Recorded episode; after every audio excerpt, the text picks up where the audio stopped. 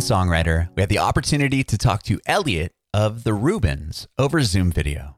Elliot talks about growing up in New South Wales in Australia and having obviously two older brothers, and we found out he has two younger siblings as well. But uh, both of his brothers are in the band with him. His brother Sam is the oldest; he's the singer, and then you have uh, Zach, who's the guitar player next in line, and then Elliot.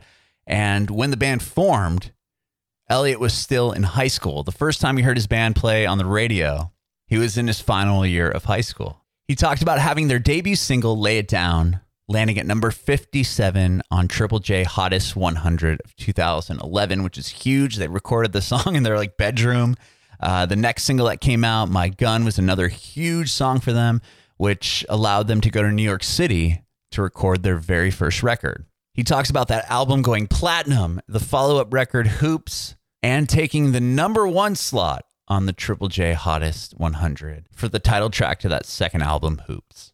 Elliot also tells us about La La Rue, their third record, and touring with Pink, playing the MTV Unplugged, and their latest record that just came out, 0202.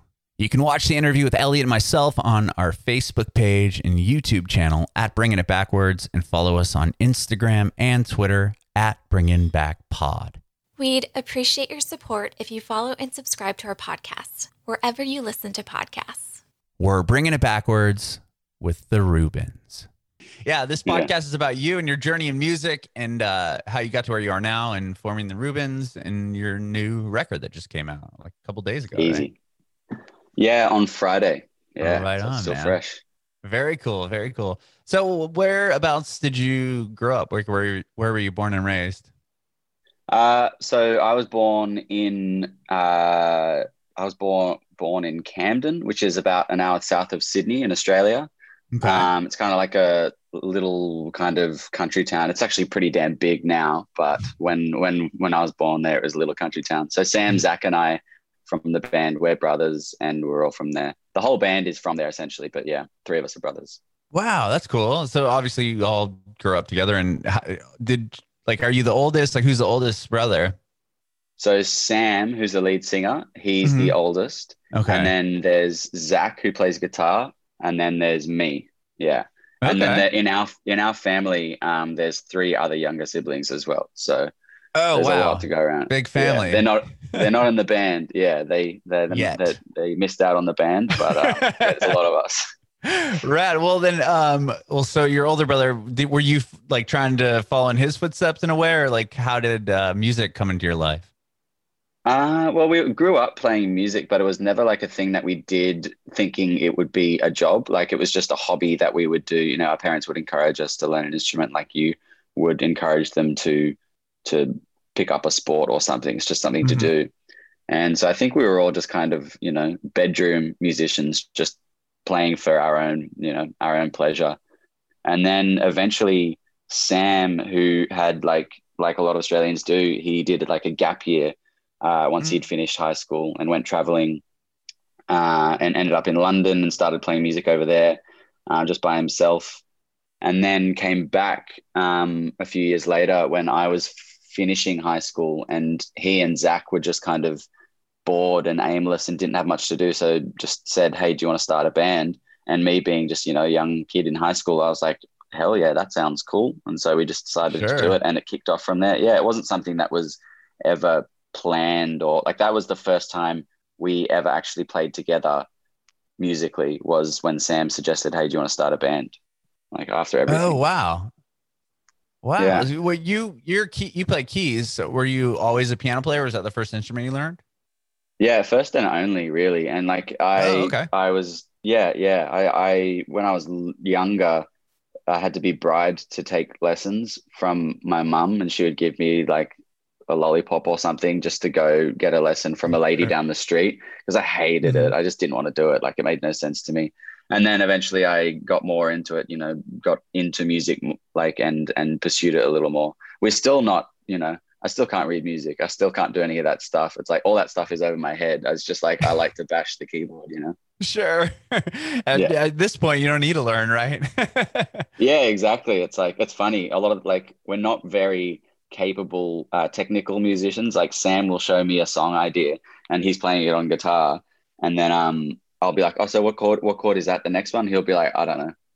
I, I don't know. I don't actually know. Try to find it on the piano.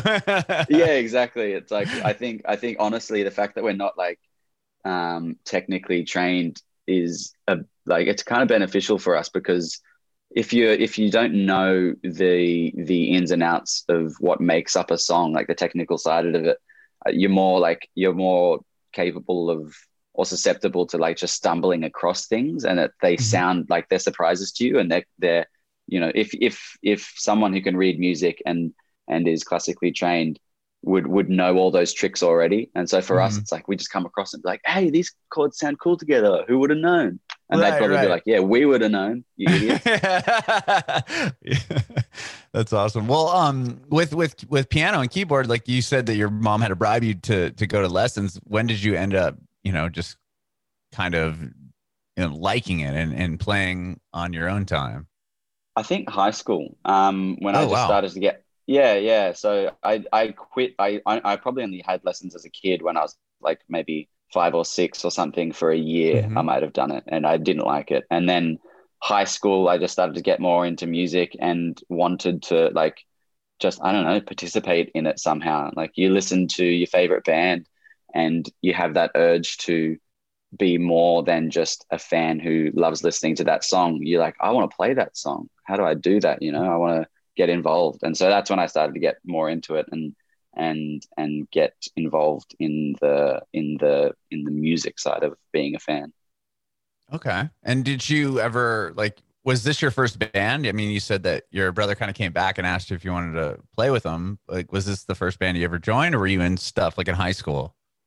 In high school, I was in one uh, band with a few mates, and we just kind of it was kind of like a ragtag thing where we would all just like swap instruments and and and try and get as many gigs as we could. I think we played like a battle of the bands somewhere and and Okay. lost and like all those typical kind of high school gigs. We played at like people's people's birthday pa- parties and stuff, and we were like, hell yeah, this is sick. We're in a band. We're cool.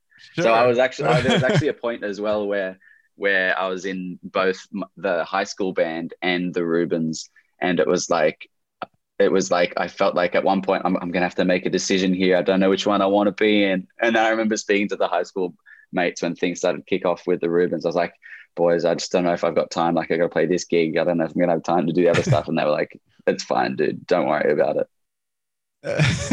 you, they let you off the hook to leave. yeah, yeah. They're like, we're going to university, man. Don't worry, we're not gonna, we're not going to keep on doing this thing. I was like, fair enough. yeah. So were you still in high school when when the band started?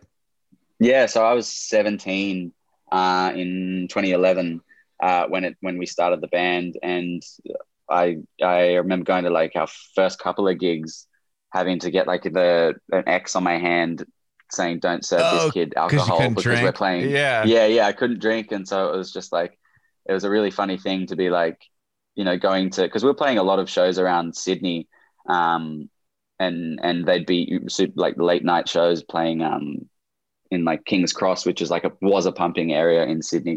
We'd be playing there at like 1.30 in the morning and then i'd have to go to school the next day and just be like oh dudes i'm i'm so tired. Uh, why oh yeah i was just at a gig last night just playing a gig with my band it's nothing nothing major No big deal. yeah, a lot, a lot of bratty, humble bragging, I think, on my part. That's funny. That's awesome. Well, when you put the first record out, were you still in high school or were you guys out of high school? Just out of high school. So that first year, um, I was finishing high school, and then, um, and then 2012 was when we put out the first record. So I finished high school late 2011, and Mhm. then early 20, or yeah, I think early 2012, we went over to New York to record the first record. Wow. Okay. And what? So lay it down. Wasn't that out though prior, or, or was that something that you guys put out or recorded in in Sydney? Yeah, yeah. So we did we did a bunch of demos in Sydney, just literally, you know, on Logic on our laptops, and had these tracks and started putting them out on on Unearthed, which is a website, an Australian website that's um, part a part of Triple J, which is a radio station. And so a lot of young bands, uh, when you're starting out, everyone puts their music on Unearthed, hoping that people are going to hear it and it'll get played on the radio. So that's what we did with Lay It Down and a couple of other tracks. We put them up there, and they they started to get some attention and some love, and so they got put out on um, on radio, and that was when we started to get a little bit of buzz, and we kind of we we pulled back because we had all these songs and we started putting them out, and we thought, Mhm. oh, we got to wait until we got to you sit on this material and make an album out of it, and that was what we took over to New York to record the actual record. Wow. Okay.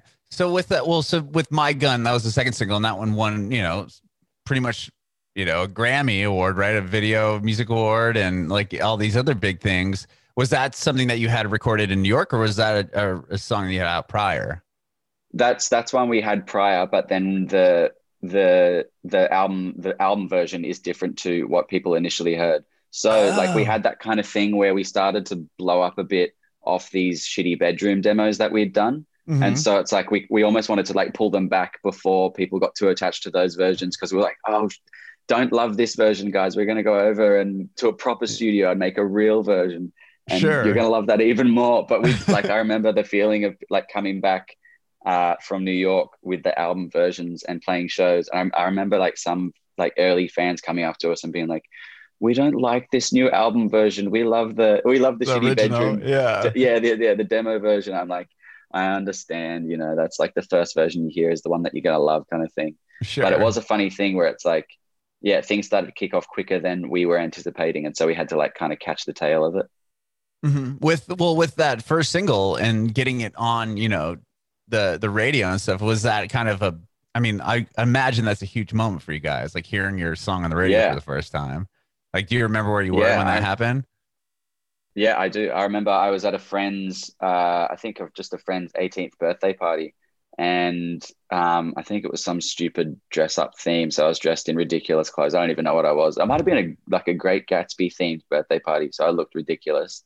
And then I Uh-huh. got a text on my phone from Sam saying, uh, "Just got word we're about to be played on the radio." So I ran out of the party to my car and then hopped in the car and turned on the radio, and I probably caught like the back half of it or something. But I was so excited. That's so rad. Were you in high school at that point too, or you had just finished? Yeah, yeah, I was in high school, so it was just like, was that like a? That was probably a big subtle brag moment at school too, right? Yeah, Oh, you know, we're on the radio. yeah, no I remember. I, yeah, I remember like I remember a friend of mine was was like saying, "Oh, like you should, I really love Lay It Down." Um, like Sam's voice, it sounds so good in it, and I was like, "Oh yeah, he does sound really good on it." Like I sing on it as well, and she's like, "Yeah, but Sam's voice sounds really good on it." I'm like. But I sing it on it as well, you know. Like I'm trying to get, Right. get some kind of credit. Yeah, Like, pathetic. yeah, yeah. That's funny. Well, then, how did you guys get out to New York? Was that like um, done through? Did you meet a manager off of the success of those first couple songs to get you out there, or or is it you already had a plan to go record the record in New York?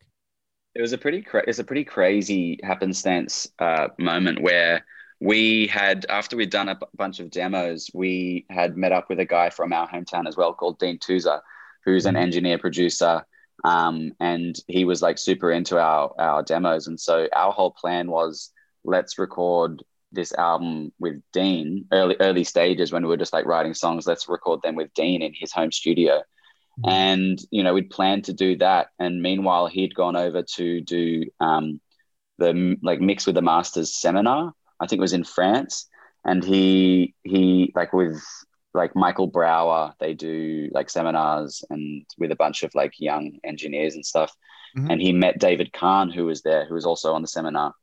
And he showed david kahne who's like a new york producer. He Mhm. showed him my gun and lay it down i think. And david was david liked it. His ears pricked up and he was like oh what's this? This is really cool.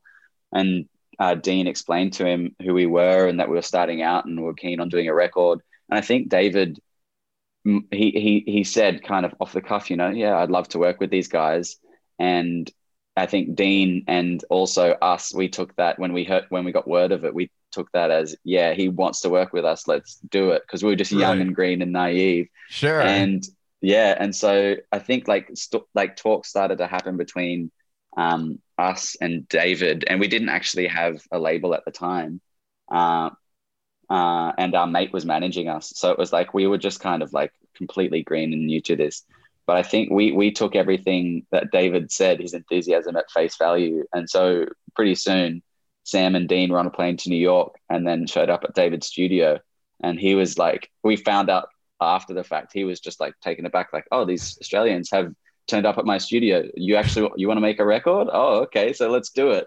And so like he allotted this time for us to work in his studio and the rest of us flew over and we spent like something like three months there and wow. and hashed out the album. And this was before this was before we had a record deal or anything. Like we borrowed money for plane tickets to get over there from our parents because we were just you know working in pizza shops and stuff. We had no cash. Sure. So we, right. Yeah, right. we got over there, and we were living on like ten bucks a day, just eating you know dollar dollar twenty five slices of pizza and stuff. It was mad. And I think um, while we were over there, we were getting a lot of that was when we were getting a lot of attention uh, from record labels, and that's when we started to to to get that type of uh, support for the record. Because from the get go, David he straight up said, you know, I'll, I'll front the bill for this. Uh, I really want to make this record with you guys. Let's just make it get it done, and then when wow. the deal happens, the deal happens, kind of thing. So yeah, it was a huge um, co-sign by him for him to just be like to back us that way. Mm-hmm. Definitely. I mean, wow. Yeah, he obviously saw something, or he wouldn't have wasted his time and you know to to, to put out the record before there was any like support for it. Yeah. Right? Yeah, exactly. Wow. I think it was a, a, we're very lucky in that he was super super gener- generous and and excited by our music, and we were super super naive to think that you know, we could go over and do it. Like, I don't, I think when you're young, you just take those risks because you're just dumb. You're just stupid, you know, right. you don't yeah, understand. You don't, you don't know the consequences of it. yeah. Yeah, exactly. It's like, we're all still like living at our, in our parents' house, not paying rent. It's like, we we, mm-hmm. we don't, we don't know the risk we're taking, but you know, it all, it all panned out, which is very lucky. Wow. Okay. So once you get back with, with the album, were, were you i mean there the, the buzz i'm sure was still there right with the band and now you get back and then do you re do you give the triple j the the album versions of these songs or did you just wait on them to to do the next record yeah well like no so so i think lucky luckily enough we were still getting discovered by a lot of people by the time we got that record done and so a lot of mm-hmm. people hadn't heard those songs and it was just kind of everything kicked off uh, when we got back. We went got straight into touring, and then uh, the album came out. I think later in the year, 2012, and um, yeah, we just got a lot of love and started the whole the whole career musician kind of cycle where where you know you you make a record, you tour that record. Mm-hmm. You, you know, at the end of two years of touring, you go back and you make the next record if you've got the material and stuff. And so we kind of had to learn on our feet what that kind that music that career would look like. Um, but yeah, we, we were we were just so happy to be to be doing it because we hadn't even been a band for very long. We understood how how lucky that trajectory was. Mm-hmm. Sure, yeah. I mean, to to have that you know kind of buzz off of a couple songs that you guys had put out, especially you said that you recorded them in like your bedroom, you know, and yeah. to have that reaction. Obviously, there was something there. Um, why did you guys sign with Ivy League Records? Was that uh, they just gave you the best deal, or how did how did that conversation start? Well, we had we had lots of meetings with different um, labels, and it really came down to like the people at the record were just we just clicked with them, um, mm-hmm. and we're still so close with them now. Like we've been with them for every record. Um, yeah, yeah, yeah. They're all just like really, really good people. Uh, we have we've had them over for like family Christmases before, just because I don't know. I think the fact that like we're all from, all the band members are from a small kind of country town. Uh, we're not we we we didn't grow up thinking that this would be we would be in the entertainment business. Um, we're all pretty. I think like we're we're we're not you know we're not we don't expect anything from this industry. We're just happy to be here and we love having a good time. Uh, so the fact that we all pretty, we all keep each other pretty grounded means that the people that we surround ourselves with, including the label, uh, we want them to be people that we gel with. So I think we're very mm-hmm. lucky uh, to be, and same with management and everyone. It's like we're just very lucky to have a good group of people around us. That's amazing. Yeah. And then that first record, I mean, goes platinum. That must have been a massive moment for you guys. Crazy, crazy. It's nuts. Especially like even then, you know, people, it wasn't quite streaming quite hadn't kicked off just yet, but Mhm. it was, you know, CD. No one's buying CDs back then, and and records Right. and things. So to get that type of recognition, we were yeah blown away. And then with the with the second record, Hoops, was that like when you put that album out? Was it were you thinking like, okay, you know that the the self titled album did awesome. Like, how are we going to follow that, or was that not even a thought in your your head at the time? I think it kind of it was like an ebb and f- flow. Like we we we had so much fun writing and recording, um, and getting ready for the second record that we were we managed to to to trick ourselves into not freaking out. I think, uh, just because yeah, yeah, I think like everyone would say to us going into it, like, "Ooh, the the the tough sophomore record, the 2nd Mhm. record, you know, this is where it's make or break." And what we actually did was we we rented a, a a beach house an hour south of Sydney on the coast in New South Wales, where we just we stayed there for six months and we just spent the whole time uh, writing music, recording music, um, having barbecues, swimming at the beach, and so we just distracted ourselves with a, a nice, happy environment. And Mhm. I think yeah, made made sure that we didn't you know we didn't succumb to that kind of pressure, which is very lucky. Yeah. Wow. Okay. So you toured that that first record for a while. Were you still in just Australia, or were you um, branching out like worldwide more? We did. We did a yeah. We did a few uh, U.S. tours. We we toured with Grouplove. oh Um, wow. Yeah, it was on it. That was one of the most fun tours we did. Uh, we got to see obviously a lot of America that we hadn't seen before because we're jumping on a tour with them and they're amazing.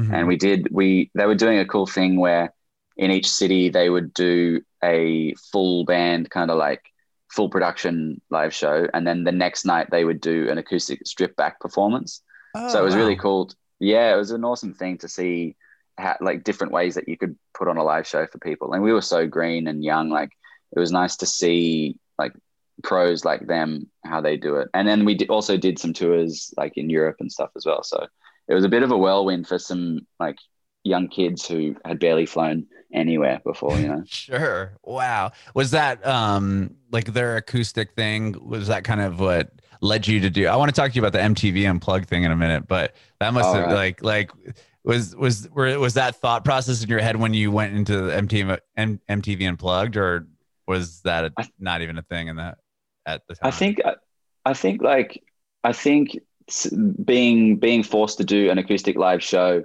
helps with with anything you do where it's like even with songwriting because it forces you to look at a song and what makes a song good and you have to like filter it down to its bare bare elements you know the bare bones of what the song is and so it's a good way to analyze your own songwriting and also your own live show and and make sure that you do have the chops to still deliver whatever the essence of that song is Mhm. um, to to the audience. So yeah, it's something we have to keep on.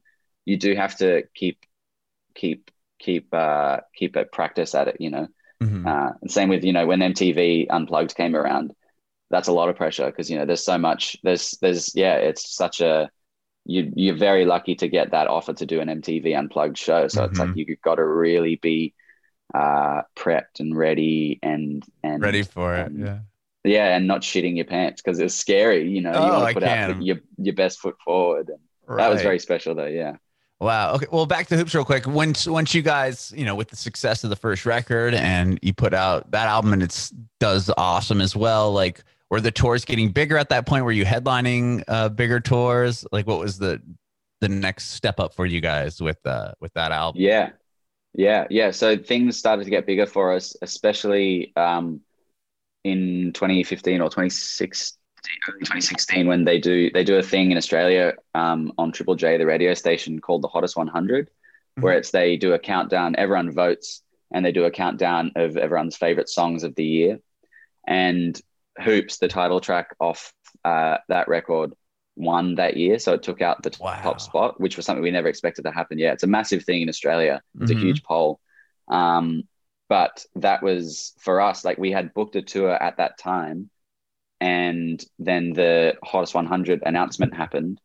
And uh, like, so it was a real tangible, um, you know, impact where it's like our booking agent called us and was like, all right, we get to, we're going to double the size of these rooms now because of the hottest 100. And we were just like blown away. Like, are you sure? Like that can, are we going to be able to sell out these rooms? You know, are you sure? And they're like, no, this is a, you know, this is a tangible, this is a big thing. This has a big impact. And we were just like, wow, very lucky to be able to, to progress like that so quickly.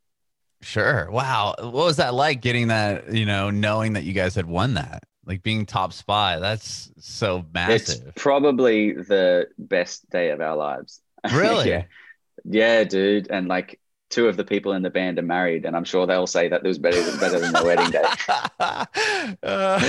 It's it's a really big thing here. It's a really big thing here. Like growing up in Australia, you everyone listens to Triple J. It's a youth-centered radio station, Mhm. and so the hottest 100 when it comes around every year, it's a big deal. You have a big party on that day, and you all, all listen to the countdown. Uh, so you know to be to be listening to it, and then knowing that there's a chance that you might get a, a number one spot is just knowing there's a chance is crazy enough, and then getting number one is just yeah, it was it was a very cool thing, especially because it is you know listener voted, so it is people saying, hey, this is a song that really connected with me. I want to vote for it. That's a cool thing. Wow. And that is that the one that happened? Is that on like Australia Day or whatever? Is that the thing that happens then, or is that something different? Yeah, well, it used to be on Australia Day, and now it's moved because there is a lot of uh, controversy about the date of Australia Day because it is Oh, it is the day that yeah white people invaded and colonized, and so ah, Triple J did the the right thing and said, hey, we're not going to put a celebration on this day. We'll move Hottest 100 to another day where everyone can be happy and celebrate. So it is a good move on their part. Yeah, But it's still like a big. It's, I mean, it sounds like it's a huge thing. Like everybody, you It's know, hu- they're it's a p- huge partying and like yeah, trying to count down the songs. Like, what was? Do you remember the the song was? Is it only Australian bands or is it all over the? the No, map? no. So the funny thing is, um, we uh, in number two spot was Kendrick Lamar with King Kunta, which is Oh hila- it's it- yeah, it's hilarious because you know we know that we're not better than Kendrick Lamar. Uh, it's fine, but the fact that yeah, when we're You listening to, count- to the countdown, yeah, it's so funny. All it would take would be you know in the lead up if if Kendrick had heard that there was some listener poll in Australia. And all he had to do was send out a tweet or something and say, "Hey, vote for me." We know that we'd be done for. But the fact that he didn't know about it, sweet, we'll take that number one spot. That's so cool. That is. Is it usually a, Australian artist that wins or not too often? Uh, it's probably 50-50. I think Okay. um, this year Glass Animals won. Oh, okay. Uh, yeah. Yeah, it's kind of it goes back and forth. Um, I think like Macklemore won one Oh, one year, interesting, so it yeah. is back and yeah, it's different. It's diff. It's it's it's international, but to be honest, us Aussies do get an extra leg up because there's a lot of pride in trying to get a, an Aussie song. To the number Yeah, that's so cool. That's so cool. Wow. Okay. Did they give you like a big award for for winning that, or is it just on the air and they go, "Okay, you, you guys won"? yeah. You just you just get you just get the kudos, the pat on the back, really. Yeah, But that's so. but you know it is because it is such a big thing here. It's it's special enough. yeah, of course. I mean, like you said, they doubled the rooms on your tour because of that. Yeah. I mean, that's that's massive. Obviously, It- Yeah, Wow. very very glad, very lucky. that's so cool. Well, with the with the next record that you guys put out, um, what would you say, LO LA RU? What would you say like the highlight or like a highlight of that album was, or like the big moment for you guys? What was the next, you know, like I said, next level up from that from that previous record? It was, yeah, for us, it was a cool departure for for the fact that we the first two records we recorded in New York uh, Mhm. with David Kahne, and for oh, he this did that one, second we- album too. Okay. he did the second record too. Yeah, so we went back and did it in the same studio, um, and then for the third record, we we realized we had the opportunity to do it here in Australia because Will, who plays bass, he has a studio uh, in our hometown um, in a big old uh, like World War II communications bunker. It's like this big concrete Whoa. Long tunnel. Yeah, it's crazy. If you go on our socials, I think there should be some photos buried deep somewhere where you can Oh, check it out. It's scroll nuts. down. That's dope. Yeah, it's cool. It's really cool. But he's got like his own studio there. That's that's like, you know, it's it's it's excellent quality. Like internationally, it's an excellent studio, but it's in our hometown. And so we had the opportunity to actually do the record there, and we um, flew out two producers, uh, Wilder and Torbitt Schwartz, who are who are like affiliated with Run the Jewels. They help uh, with a lot of Oh. their production. Rad. Yeah, we met them a few years ago on a tour in Australia because they were touring with LP. and we just Okay. kind of like hung out with them a lot and kind of became friends. And then when it came to recording the third record, LO LA RU, we were considering like, all right, who could, if we're going to do the studio, do the recording here in the studio, we're going to need to bring in some kind of producer um, to to to help us tie the thing together and to run the show. And so we thought of them, and then they were they were totally down. We sent them some demos, and they they liked them, and then we flew them out for like a month or two, and just spent time in in Camden, in our hometown in Australia, with these two New York locals. Uh, just yeah, sampling the the delights of Vegemite and, and listening to Australian birds during the day and stuff. It was like an amazing experience just to hang out with them and make music. That's so cool. That's so rad. And I, and that's the record that you were able to tour. I saw you toured with Pink on that tour. Yeah, that's the Oh one. my gosh, Yeah, what was that so like? Came out, dude. It was nuts. It was crazy. Like we've we've played, we've t- toured with, uh, supported big artists before. Like we supported the Black Keys and Bruce Springsteen, but those shows were only for a couple. This wow. this tour was forty something shows in only in Australia, New Zealand. Like that's how big her market is here. She just she could tour it perpetually. I think it's nuts. So we we had to learn how to, you know, function in an arena space night after night after night, and learn how to Mhm. like connect with people way up the back of the room and stuff. Like it was a bit of a whirlwind. It was weird to be in that that space where it is like she tours with uh, you know her own little town almost like her own little village like there's there's catering and there's there's personal trainers uh, not for us because we don't have to do any gymnastic it's it's all for you know her and her crew and Yeah. stuff but it is just like this city of people that roll into each town or city or whatever and then and then pack up and move out so it was like it was very eye-opening to see that side of like the entertainment industry Yeah, like that level of uh, production. yeah, it's nuts. It's nuts. Like they are super committed to, you know, their show. Like for us, a band of idiots who don't even know how to play their instruments properly and just, you know, we just drink beers on stage every night and get through the songs. And these guys are like professional musicians, only only like they've all got like their own trainers and stuff. They're stretching before the show and we're just like, oh, all right, we should probably take this seriously. oh wow wow how did you guys approach that those those um like stadium shows i mean that must have been a totally different experience as far as like okay now we have to take our you know rock show or you know our smaller venue show to this gigantic arena and you have to you know go up before pink with her acrobats. Like did you guys take a different approach or was it the same? I'm we're just gonna go We did. go out and play We, we- I think, well, yeah, we we planned it for the first show. We we were like, all right, so we'll we'll do the show this way. We'll we'll have these moments, and we'll like, you know, we'll go hard. I think our set was only like thirty minutes, so we didn't have to like keep them for too long. It was just I had given them the hits. And after the first show we played, we got off stage, and we were just like, oh, I don't know if we, I don't know if this is gonna work. Like we we felt like, you know, the audience is so far away. Even the people in the front row, they're so far away. How are we connecting with them? Let alone people up the back and we had like we had a big talk with everyone with like our management and everyone because we were like if we don't start to connect with this audience we're probably going to get kicked off this tour or something. Because it wasn't it wasn't like terrible but it was like you know you, want to get the crowd going for the the main act pink. You want to get that energy in the room. And so the next night it was really just down to sam our front man.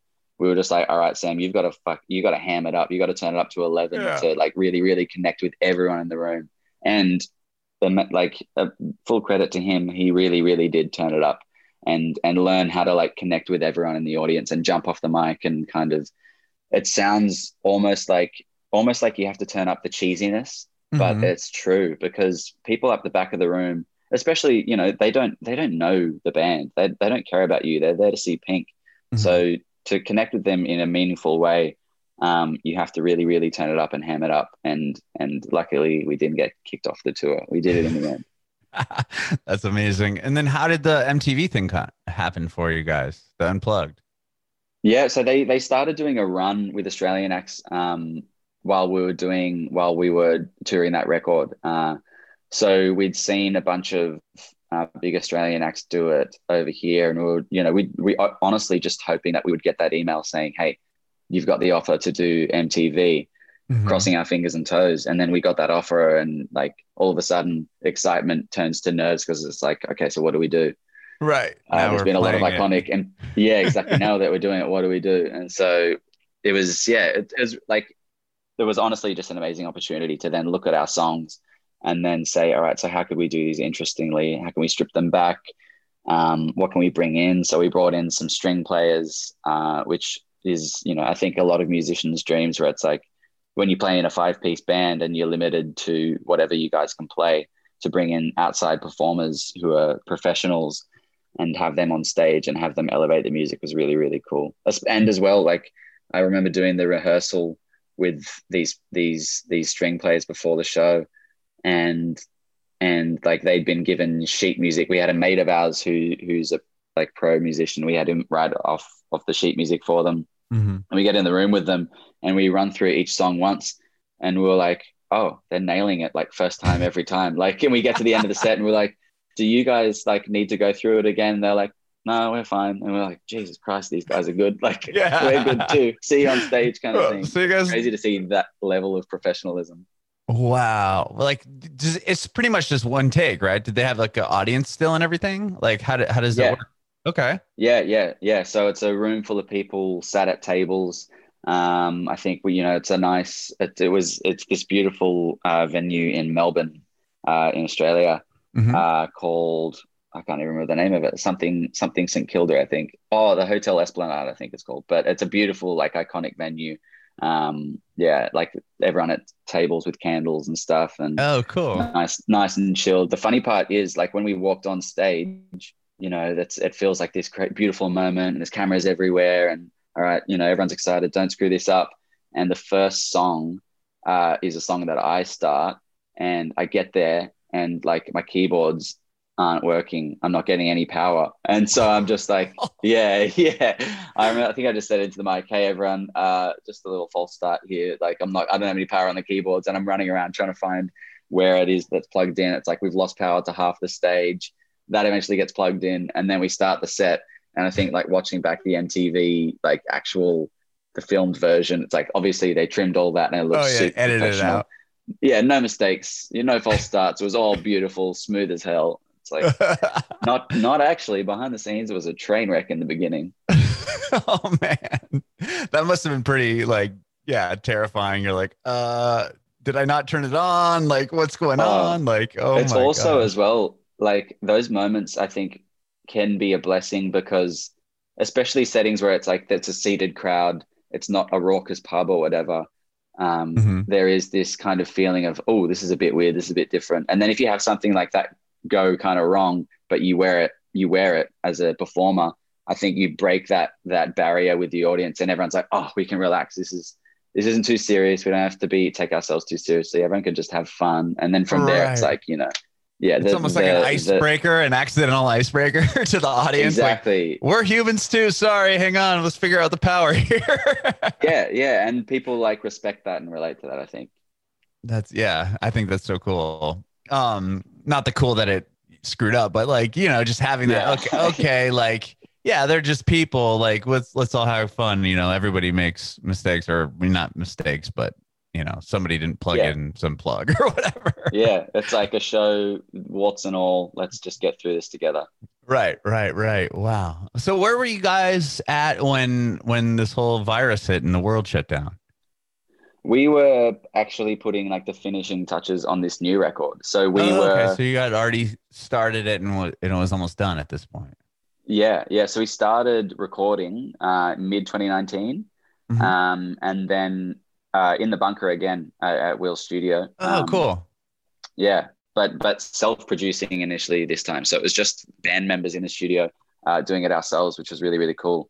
Um, and then I think so maybe March we were putting the finishing touches on like the last tracks in the studio, and that was when things started to go crazy Mhm. and lockdowns happened and it wa- honestly like just as uh, just as we weren't allowed to be together in the studio because of lockdown was when we were we had succeeded in finishing everything we need to do so we're like, Oh, we got it in under the wire right. Wow. That's that's good. Wow. yeah yeah yeah we're very glad i think we're also very lucky that the songs weren't written during covid time because you know they're not tainted by by that experience. They're not songs about being in lockdown or whatever. It's just Mhm. they're they're unsullied. I think a lot of probably a lot of terrible music is going to be written during lockdown. yeah.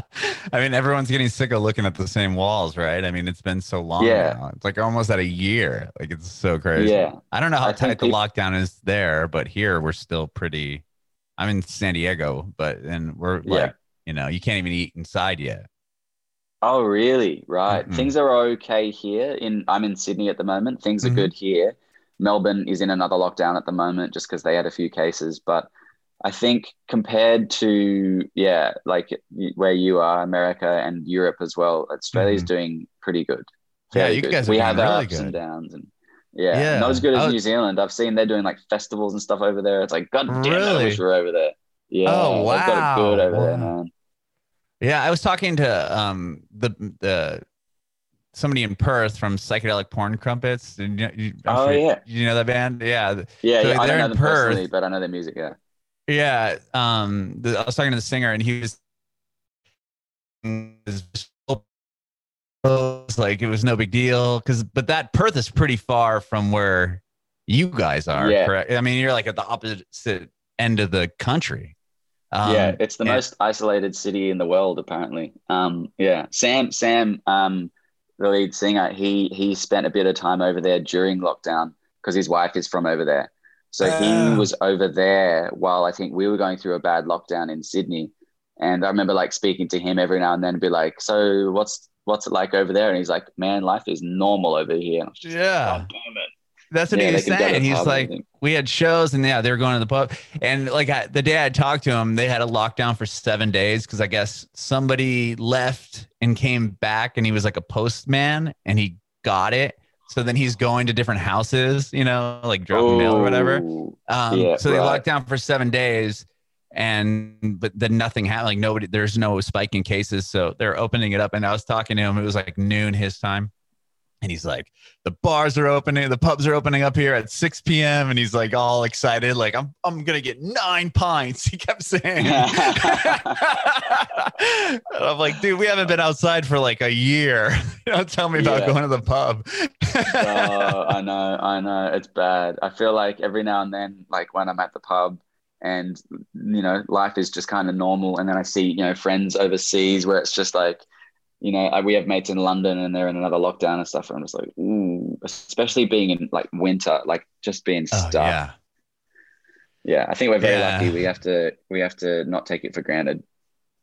Sure. I mean, yeah, you guys are doing something correct over there for sure. If you know the cases are down and people are actually out, as we're here, we're just still trying to figure it out, trying to figure it all out. Yeah. But wow. We well, I, i'm glad that you got that record in. That's crazy. So um, once the album, I mean, obviously you had to hold it for a bit because you couldn't tour or anything. Like, what was that like? Like in the, you know, having the album done and not being able to, or not really wanting, I guess, to put it out.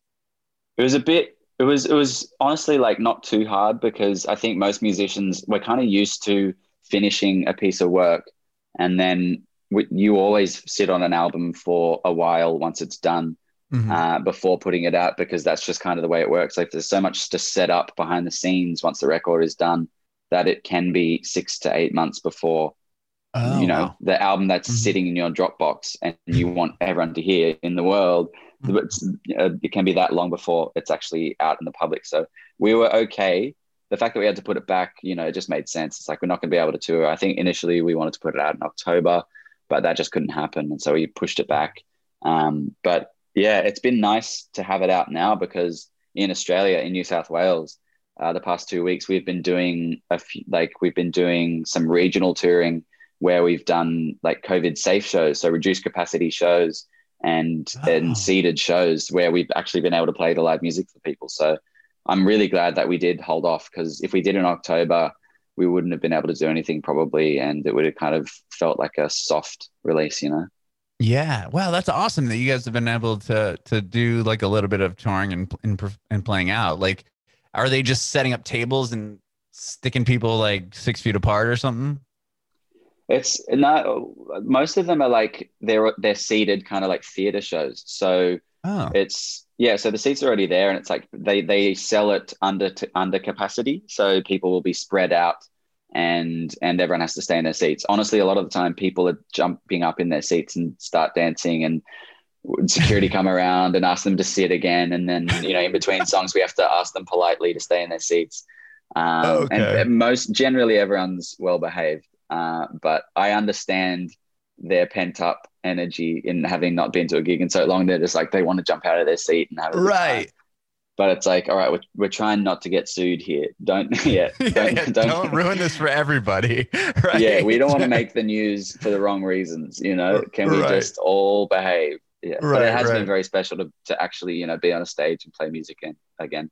That's amazing. I'm glad that it's that you're able to do that because a lot of artists aren't even able to promote the, the stuff that they're just putting out. I mean, that's cool that you you guys have been able to to to play a bit.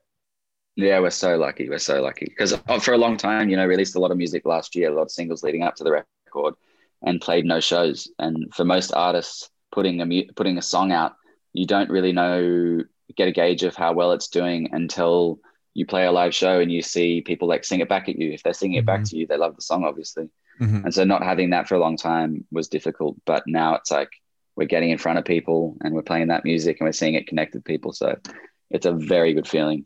That's awesome. That's really cool. And with the, uh, you know, you guys had the record done right under the right under the wire, like you're saying. Have you been writing since, or do you have like new material going, or you're just kind of sitting on this record, or not sitting on it, but like finally getting the chance to promote it? So that's kind of the focus. Yeah, we're always we're always writing, uh, no matter what we're doing. We're try- always trying to write, no matter what we're doing. Um, we we don't have you know the solid base for whatever is next yet. It's kind of like we always once a record is out, you start sowing the seeds for whatever is next. But we have spent the last year working, um, working with other artists as well, other other yeah. other young artists, doing co-writes with them to try and help them with their like songwriting process. Something we're trying to get into now. Like we've been a band since 2011, so mm-hmm. we've been writing songs for a while, and it's like we realized that there's a lot that we've learned that we could help other young artists with. So that's been really fun to just like see artists that you know were in the in the in that early stage that we were in you know when i was 17 and making music and stuff and not really understanding the industry and and help them out along the way has been really cool i love that and and to that point my last question for you is what advice do you have for aspiring artists? Well yeah I, I guess i guess i guess it's that. It's, you got to keep on working at your at your craft i think. Right now obviously you can't play shows. A lot of the time the thing i would say would be you know play as many live shows as you can because you'll just get better and better and you'll build a fan base and mm-hmm. people will respect you as a performer and stuff. But the thing is you can't really do that i'd say just write as much as you can because the more you write the more you get that you know that nugget of gold and you just get better at it. It's a muscle you know you got to flex it